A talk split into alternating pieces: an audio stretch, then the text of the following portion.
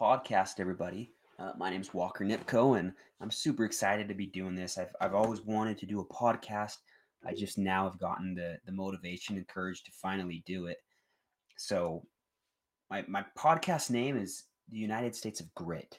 So, first of all, the United States, I, I love American history. So, this is going to be a, a podcast about American history, more specifically about individuals in American history who have shown courage, shown true grit, um, and helping shape um, the nation that we live in today. Now, the reason I use the word grit, um, I guess it stems mostly from a childhood memory, and that's from the movie True Grit with Rooster Cogburn, with LaBoeuf. Uh, John Wayne was the main character, and I just, I just loved that movie. I thought it was the, the coolest thing ever, just a total Western cowboy movie. But if you look up the definition of grit, oftentimes the first word that will pop up is courage. So I want to read to you this definition. It says, To have grit means you have courage and show the strength of your character. A person with true grit has passion and perseverance. Goals are set and followed through. A person who works really hard to follow through on commitments has true grit. And I, love that, that adds in there goals are set and followed through. I think a lot of times in today's world, that's a key ingredient that we're missing in success is to set goals and to follow through on goals. And so I think these the, the purpose of this podcast is to highlight people who did just that um, and and really helped shape the greatest nation on earth. So my first topic is going to be Christopher Columbus. I mean, who better than the founder of the continent which our nation is on than Christopher to start my my first podcast with. Um, the, the other reason I really wanted to do Christopher Columbus is because I've been reading a book called The Pilgrim Hypothesis. Now, the book's written by Tim Ballard. If you don't know who Tim Ballard is, he's a true American patriot, a true American hero. He's the, the CEO and founder of Operation Underground Railroad, Railroad which is dedicated to um, ending child slavery in the world today. He's just a true hero. Um, he's just a lover of uh, of history as well and this book really inspired me to to talk about Christopher Columbus.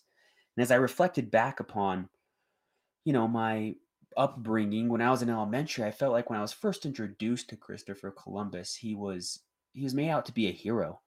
I remember learning about him in elementary and he was a hero that had discovered America and we would watch all these cartoon videos of Christopher Columbus and he was, you know, the, the greatest thing. And so growing up as a young kid, I just viewed him as a hero. Uh, but that that changed as I got into high school and into college. I, I noticed the tune about Christopher Columbus had changed. Uh, that he wasn't viewed as a hero anymore, at least not in uh, the settings that I was in, in the classes that I was in. He was more highlighted for what he did wrong. And this podcast isn't about justifying the wrongs that he did because he certainly did do um, some wrong things and some things that I wished he hadn't have done and things that he wished he hadn't have done as well. And I think that's something that we don't know that we we fail to to look at is how Columbus uh, viewed the things that he did as well. So, without further ado, let's get into it um, and talk about Christopher Columbus. So, Christopher Columbus was actually born in Italy, even though he was funded by Spain on his trip to the Americas. He was born in Italy. He was an Italian. He was born to a, a lower middle class family. His father was a wool weaver, actually. And I want to share a quote from Columbus. Um, this was a quote he he he said it later on in his life, but it says, At a very early age, I began to navigate upon the seas, which I have continued to do to this day. I prayed to the most merciful Lord concerning my desire, and he gave me the spirit and intelligence for it. Now that's so important, I think, to, to recognize that at a young age, Columbus was praying to be able to have the spirit and intelligence to be able to navigate upon the seas. I think that's just a perfect example that God was preparing somebody. He was preparing an instrument. You know, at a young age, I I can't say that I was preparing by by praying and asking for the skills of what I wanted to do as a career. You know, I, I still flip flop on that. so at this, it, just the fact that at a young age Columbus was already praying for these things, um, I think God made it known to him at a young age that um, he was he was destined to to sail the seas and to make a difference in the world that way. So, like I said, you know, at a, at a young age, he was destined to sail the seas, and so when he was young, he was signing up as a as a common deckhand on merchant ships, and as he continued to work on more ships, he uh, eventually got more and more responsibilities, and the you know more and more trust was given to him. Um, but at age 25, he actually he signed up for a longer trip than he'd usually done on a ship called Behala, um, and it was a, to trade goods from Italy to England. Now at this time, the French were at war, and any ship that they saw out at sea, they assumed that it was a threat. And so uh, Columbus's ship that he was on was attacked by the French, and they they even came onto the uh, Columbus's ship, and hand to hand combat ensued. And Columbus was right in the thick of it. You know, he was participating in this hand to hand combat. Eventually, you know, the the ships got set on fire, and Columbus, you know, went overboard. You know, jumped overboard. There really wasn't an option. Um, but here's I think one of the first miracles that we really see in Columbus's life that I think just shows that God uh, was preserving him um, and needed him. He jumped overboard and he swims eastward. He swims eastward for six hours. Uh, that's insane. Six hours swimming the Atlantic Ocean. I, I can't even tread water for five minutes, let alone swim for six hours in the Atlantic Ocean but God was God was with him, I'm sure. He was protecting him because he knew he had a calling ahead of him in his life. So he swims for 6 hours. Eventually he arrives upon the coast of Portugal, which here's another miracle in it, in and of itself. Portugal this time was like the the hub for ocean travel in the world. There was so many opportunities for ocean travel um, in Portugal, just huge ports, ships coming in and out all the time. So Columbus couldn't have landed in a better place for himself, for an admirer of the ocean, and for wanting to eventually um, have his own voyage. Now, it's at this time when Columbus is in Portugal, he, he falls in love with uh, a young woman named Philippa, and uh, they have a, a son together. Um, and it's important to note as well that Columbus's father-in-law, who he never met because his father-in-law had passed away before Columbus married his daughter, but his father in law was a great admirer of the ocean as well. And he had all these manuscripts, um, all these maps, all these studies that he had done of the ocean. And Columbus's mother in law actually gave it to Columbus as a gift, um, just furthering his, his drive and his excitement to have his own voyage and to go set sail upon the ocean and to discover new things. Now, at this time, Columbus was petitioning the king and queen of Portugal to fund a mission for him um, but they continued to to tell him no, to deny his um, his wish of being able to to go out on his first voyage. And to make matters worse, during this time, Columbus's wife tragically passes away, um, leaving him a widower and a single father. And again, the Portugal king and queen they deny him any funds to be able to take this voyage. So it's at this time Columbus actually moves to Spain moves to Spain and he moves into a monastery, actually. And Columbus, early on, um, stated that the Lord had blessed him with an understanding of mathematics and geography. And it's at this time, at this monastery, I'm sure that he learned how to, to combine that knowledge of mathematics and ge- geography with religious studies, with God, with Jesus Christ, and how they all combine together and work together. Now, he also started petitioning the king and queen of Spain uh, for funds for a voyage. Uh, as we know, it was to find a new route to India. But I think a lot of us, um, at least in today's world, we look at this as Columbus was seeking monetary gain, which I'm not saying he wasn't. Obviously, he was he was seeking monetary gain. There's no way he could have convinced the king and queen of Spain to fund his mission if there if there wasn't going to be a monetary gain but I think we we often overlook um, a little more of the truth of what was driving Columbus to do this voyage. And Hugh Nibley, he was a professor at Brigham Young University, a scholar there. He um, states that Columbus wished to discover the Indies to get enough money to rebuild the temple at Jerusalem so God's people might go back to the temple to the Holy of Holies.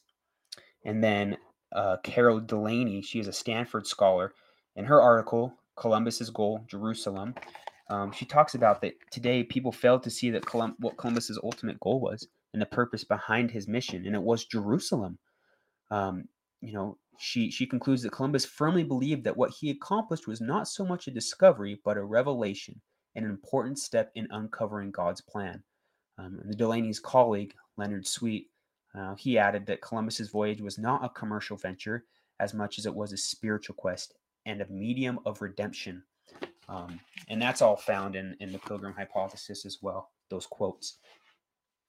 So Columbus is, was seeking um, to restore the temple in Jerusalem as well. At this time, the temple was being um, overrun by, by foreigners and it was being desecrated and destroyed. And Columbus, um, even even once he starts his voyages, he he tells the king and queen of Spain that he wants some of the money that's sent back to Spain from the voyages. He wants it sent to Jerusalem to help to to fix and rebuild the temple. So this was a very spirit driven man. He had a very specific purpose as well, not just monetary gain, uh, but he wanted to restore Jerusalem and the temple as well.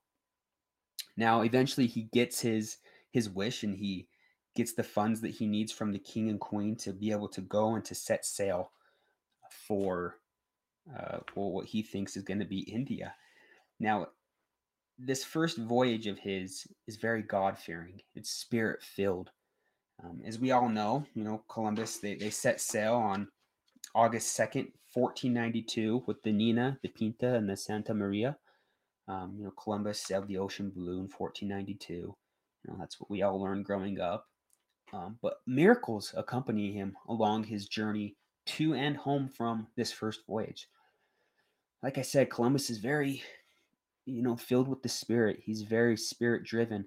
You know, he's he want he's wanting to share the news of Jesus Christ um, wherever he goes. And so, some examples of miracles that take place is, you know, one day they're out on the ocean and there's no wind; they're just sitting there, just not moving. And they he states that he see, they see the ocean rise, and it pushes his ship without wind. And he, he compares it like unto the parting of the Red Sea. Just an absolute miracle that the Lord was was pushing him towards where he needed to go, what he needed to discover. Now, the other one is in the distance, one night, Columbus could see a light like a candle bobbing up and down in the distance. And he actually got one of his crew members to come over and they both looked at it. His crew member saw it as well, but the rest of his crew could not see it. They didn't know what they were talking about. But Columbus knew, Columbus knew that he was to follow that light. And the next morning, he uh, arrived on the shore of the American continent uh, La Navidad. That's the first little uh, colony that he sets up there.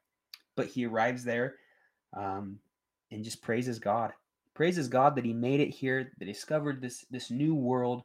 He actually goes and he uh, erects crosses up everywhere on this uh, this new land, land that he found to to show his his love and his uh, belief in Jesus Christ and he meets the Taino people as well. They're the natives there, and he he becomes soon friends with them as well. You know, they have a, a good relationship, and you know, it's just a very spirit-filled voyage on the way there. And Columbus is relying on God. He's praying a lot, um, and obviously, this was what God had wanted. He wanted this new world to be discovered. Now, when Columbus has to head back to Spain, he leaves a group of men um, there at La Navidad, and he leaves them there to to stay there to you know continue to organize stuff, and he's going to come back eventually with more supplies and with more men, and so he leaves that group of men there, and then he sets sail to go back to Spain um, to you know give them the good news that he's discovered a new world. Well, on his way back, um, Columbus is he's sailing the Nina, and the Pinta is also sailing with him. Columbus is on the Nina, he's controlling the Nina, and they're sailing alongside with the Pinta, but a huge storm suddenly hits them. And the storm grows so bad that they can't even see the Pinta anymore. They lose it, they don't know where it's at, and uh, they just assume that the Pinta has been um, destroyed and it sank to the bottom of the ocean. And Columbus was so afraid for his life that he actually wrote down directions to this new world Um, he ended up putting it in a crate and, and throwing it overboard and trusted that the Lord would guide it to where it needed to go so that the people can know that this new world was discovered and this is how they would get there. I mean, it was that bad of a storm. Anyways, eventually Columbus and his men decide to make a covenant to God because the storm's not letting up. So they make a covenant that if he spares their lives, that they will um, essentially travel around churches uh, in Europe and, and, preach the word of God. And it's interesting because uh, on two occasions that we know of, um, they they drew lots, and whoever drew the lot would be the one that would lead the expedition in going and spreading the word of, of God to these churches. And on both occasions, Columbus was the one that drew the lot. I think just further um, confirming that the Lord trusted Columbus, that the Lord was with Columbus, that the Spirit was with him. Anyways, they make this covenant and they actually miraculously are able to uh, navigate their way to the Portugal coast. And they arrive there in Portugal, no sign of the Pinta, and they actually stay in Portugal for a week, just making repairs to the ship, um, resting as well, and then they set sail back to Spain. They set sail back to Spain, and they arrive in the port at Spain, and by by God's hand, the Pinta arrives that same exact day in the, the port in Spain. The Pinta had survived the mission as well. Just an absolute miracle. Now, you know, he he shares this news with the people of Spain that he's discovered a new world, and he's paraded through the streets. He's a he's a hero now. He's a national hero. Everybody knows who Columbus is, and he's now going to go back to Spain. His first mission, he was sent there with the three ships and just over 100 men. His second voyage, he sent with 1,300 men and 17 ships. Now, it's important to note that the men that were assigned to go with Columbus weren't uh, they weren't the men that Columbus would have handpicked. You know, these were very lustful men that were wanting to go and to make uh, you know a, a quick uh, fortune by going over to a new world and, and finding uh, new discoveries and things. And they weren't men that were re- relying upon God. And it's uh, it's also important to note that 300 of those men were stowaways. They weren't even men that were supposed to go. They stole away on the ship because they were seeking monetary value, monetary gain. And so now Columbus, he sets sail to go back this second time, and this is where we start to see a little bit of a an issue arise. You know, he's been there before. He he doesn't need to rely on God to get there. Um, so he he starts to rely upon the natural man, uh, rely upon his own abilities. Anyways, he arrives back to La Navidad, and uh, to his horror, every one of his men that he'd left there had been killed. And so Columbus's men that are uh, that have come over with him are, you know, demanding that he seek revenge, that he go, that they attack the natives, that they kill the natives. Um, but Columbus goes and he listens to the natives, like, why why are my men dead? but they they explained to him that they were abusing the natives, the Spaniards that he'd left were abusing the natives and raping the women. Um, and so obviously a, a fight, a little war insinuated, and the Taino people killed all the Spaniards that were there. And Columbus sides with the Taino people. He doesn't side with the Spaniards, Spaniards and, and try to fight them. He sides with the natives, uh, which is, I think, an incredible uh, show of his character at this time. You know, he he wanted allies there. He wanted people there that that trusted him as well. He didn't want to have contention. In fact, a mandate from the queen on this this voyage is to spread the news of Jesus Christ and to not harm the natives. That's specific mandate from the queen. So Columbus does, a, a, I think, a, a very good thing in there, and he he sides with the natives. Now here's where he makes his big big mistake.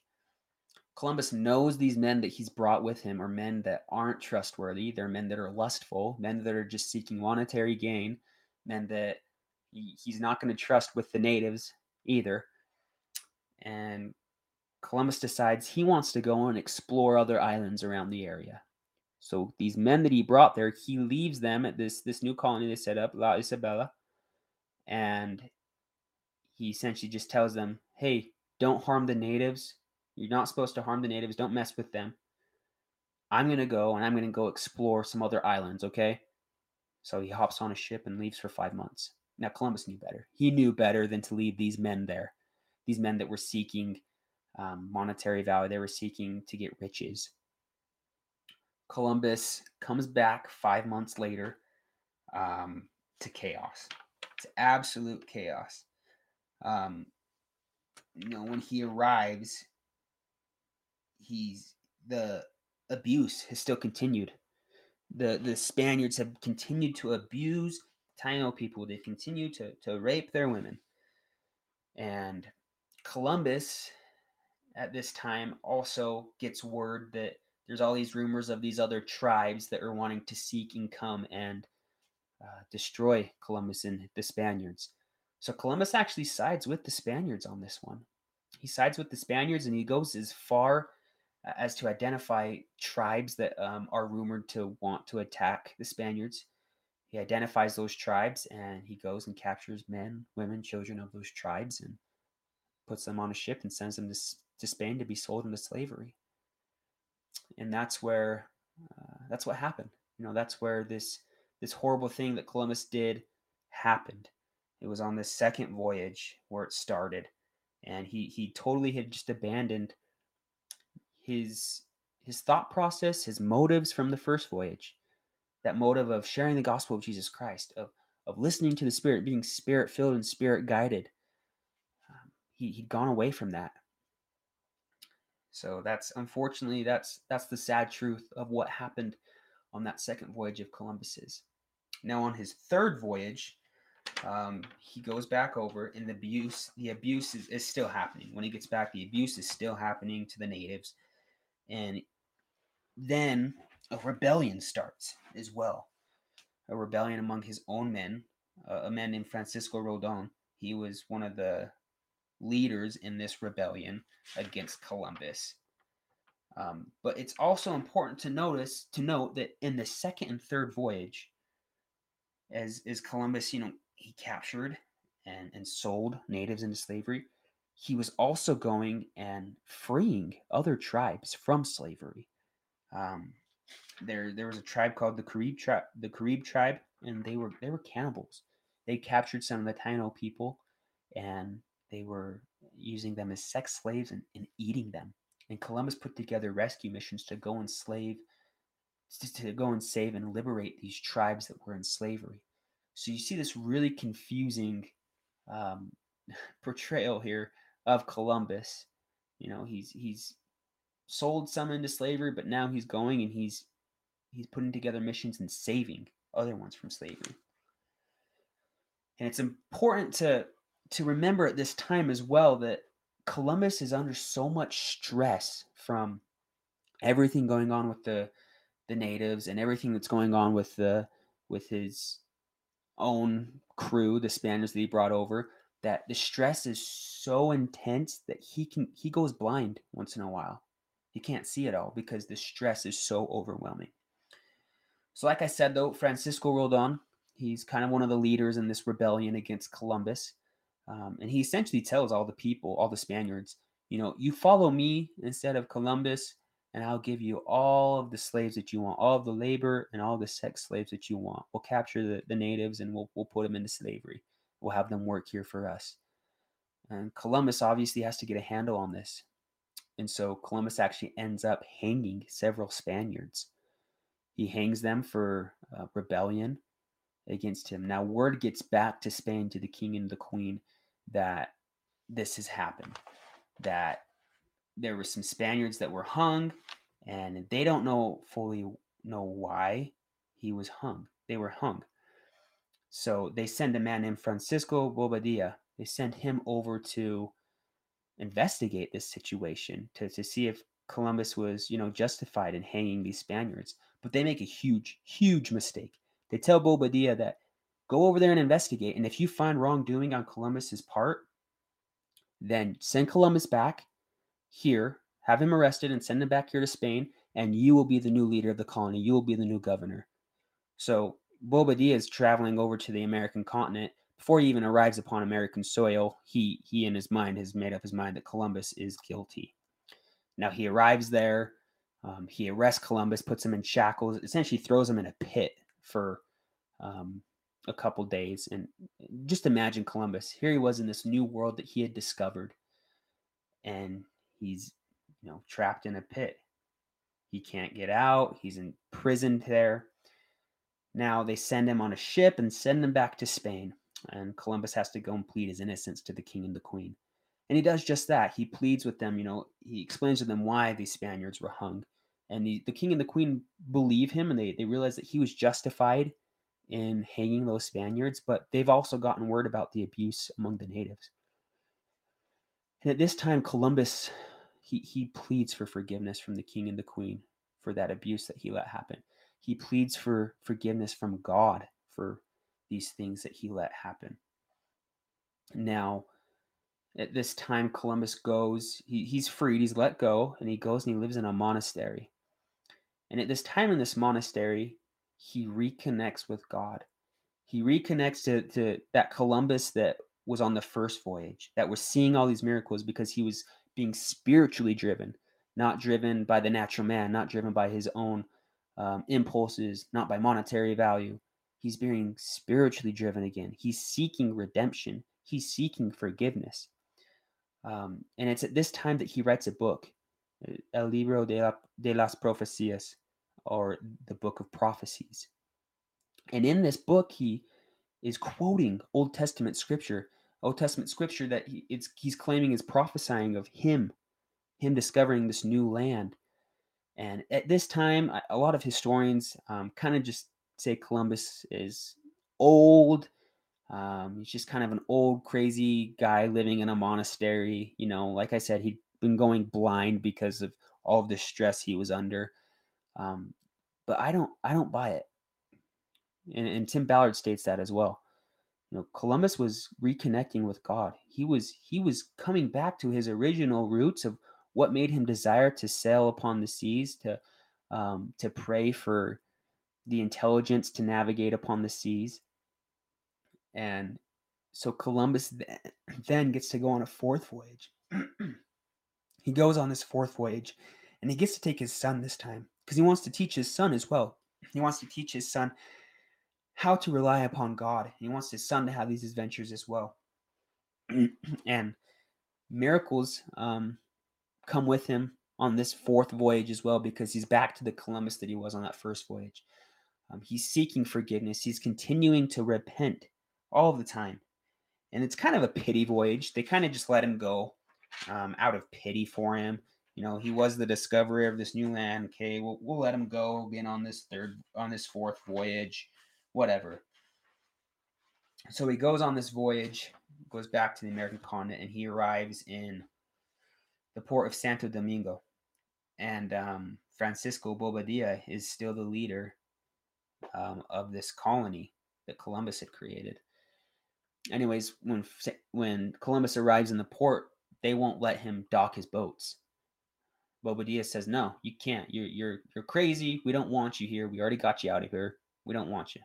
You can't dock here. And Columbus said, You have to let me dock here. There's there's a hurricane coming.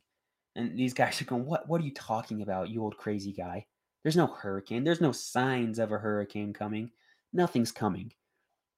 And Columbus then gets word that Bobadilla and Roldan, he's the one one of the ones that set up the rebellion against Columbus, Francisco Roldan and Francisco Bobadilla.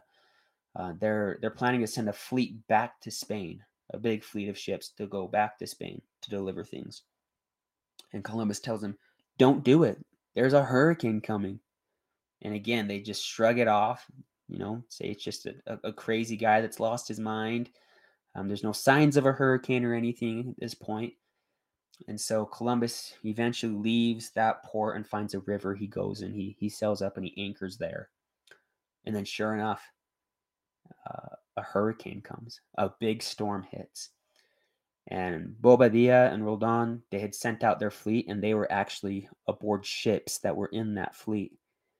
And over 500 sailors in that fleet perished, including Francisco Bobadilla and Francisco Roldan. They both they're both killed in this storm that Columbus had prophesied. He prophesied this storm was going to happen.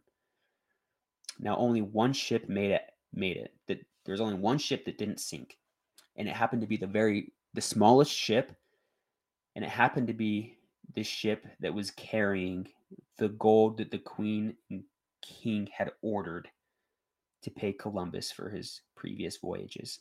That's the only ship that makes it back to the Spain, and Columbus's son is one of his sons is there to receive that ship. Uh, it's important to note too that of all those ships that sunk, over 2,000 pounds of gold sunk with it. But Columbus's uh, gold that was to pay him and his family made it to Spain, and that was the only ship that made it. Absolute miracle, absolute miracle. No, no doubt, God was with Columbus on this voyage as he's seeking redemption at this time. Um, so, but this fourth voyage, it really doesn't go as planned. Columbus tries to set up other colonies. Uh, the natives uh, in those places prevent him from doing so. Um, they basically chase him out. He even gets shipwrecked in Jamaica for almost a year. So it wasn't a, a fruitful voyage like his first voyage was. And I think that the Lord was trying to teach him something there. You know, this first voyage, he relied upon God and he had great success. Great success. On this fourth voyage, when he, you know, he'd made mistakes in his third and fourth, second and third voyage. On this fourth one, he's turning back to God and relying upon God again. But it's not as fruitful as he's still going to rely upon God, even though he's not seeing as success as he saw on his first voyage. And it's important to note, too, that Columbus on this voyage was very strict with his men. They had to sign in and out if they were going off um, the ship. They're going off the ship, they had to sign out. They came back onto the ship, they had to sign in. Very strict with the men. But at this time, Columbus sees a vision um, he has a vision of an angel appearing to him. And the angel tells him, you know, Columbus, God is still with you, but keep on repenting. God's still with Columbus at this point. He'd made these horrible mistakes in the past, horrible mistakes. And the angel encourages him, keep on repenting, keep going, keep trying. And the angel gives him two scriptural examples that he wants Columbus to, to think on and to to review. And the first one was King David. We look at King David as the hero that slayed Goliath. And later on in his life, he made a big mistake. You know, he he sent uh, he saw a beautiful woman bathing in the streets, found out she was married, and sent her husband to the front lines of battle to almost certain death. And then after his, the husband was killed, he went and married this woman. Um, and we remember him as the hero that slayed Goliath. And a prophet even corrected David, let him know what he did was wrong. And David then sought redemption and forgiveness. It's a perfect example of you can screw up pretty bad, and the Lord can still use you as an instrument. Keep on repenting. And the other example, it was the children of Israel. The angel told him he wanted to reflect upon him to reflect upon the children of Israel. You look at these people that were liberated from the Egyptians uh, by Moses. You know, Moses parts the Red Sea. These they, they witnessed these miracles. They walked through the Red Sea. Um, you know, then Columbus comes down from the mountain with the Ten Commandments, and they've you know built statues and are worshiping false idols. Um, then they you know continue to make mistakes, and they wander in the wilderness for forty years. But God still used them as His people and led them to a promised land. You know, I think it's so important and crucial to remember this that we can screw up, but we can seek forgiveness. Tim Ballard makes an awesome point in, you know, he says that his friends and his colleagues had told him, don't try to write about Columbus. You can't redeem him. And, and Tim Ballard says, You're right. I can't redeem Columbus, but the Lord can. Nobody can redeem Columbus. Nobody can redeem, you know, anyone but the Lord can. He can redeem anyone. And so I think that I look at this fourth voyage as Columbus's as the most important, even though it wasn't the most successful. Um, even though they everybody cast him off as a crazy old man, Columbus is connecting with God. He's reconnecting um, with the God that raised him up with the God that accompanied him on his first voyage. He's reconnecting, he's reconverting to the Lord. Now, Columbus, he ends up dying a pretty sad guy. He dies a, a pretty lonely, uh, life after he returns from this first vo- the fourth voyage. He only lives for two more years and he he passes away. Um, so kind of a, a sad ending to his life. But um, I want to I want to kind of close with a quote. Um, what Columbus said. He said that he prayed for mercy and the atonement of Jesus Christ covered him completely. Uh, that, that's a powerful statement from a man who made some some pretty big mistakes. Made some pretty big mistakes, but he recognized those mistakes. He acknowledged them. He sought forgiveness. Uh, he sought forgiveness in the only person who could provide that forgiveness, and that was Jesus Christ. Now, I want to share a scripture from the Book of Mormon. Um, I know not everybody um, that listens will necessarily be a Latter day Saint, but I still think it applies for, for Christians and people that believe in God. Uh, an ancient prophet, Nephi, um, he prophesied of Columbus. In 1 Nephi 13, verse 12, says, And I looked and beheld a man among the Gentiles, who was separated from the seed of my brethren by the many waters. And I beheld the Spirit of God, that it came down and wrought upon the man. And he went forth upon the many waters, even unto the seed of my brethren, who were in the promised land. I beheld the Spirit of God, that it came down and wrought upon the man. You know, this is prophesying of Columbus. God worked with Columbus. He used Columbus as an instrument in his hands to come into discover this new world, discover a new world where the pilgrims would eventually come to, where Christianity and freedom of religion would thrive. You know, this was absolutely uh, God's dealings. God needed this to happen, and He used Columbus as His instrument. And back to the title of the podcast, "The United States of Grit." Uh, just the grit of Columbus to to turn away from the mistakes that he did, that he made, to acknowledge the mistakes as well, to to persevere, to set goals, to rely upon God again. You know, he showed true grit, especially in that fourth voyage, um, especially in coming back. Even though the voyage wasn't successful, he showed grit, continuing to go, continuing to rely upon God and trust in Him. So Columbus is is my first true grit American, even though he's not an American, but he's the discoverer of America. So thank you everybody for listening to my podcast. Um, if you'd like, send me some uh, suggestions on different American heroes you'd love for me to talk to cover, uh, or a specific event you'd like me to cover, and I'd be happy to to research those things and, and do some podcasts on them. So thanks everybody, and we'll see you next time.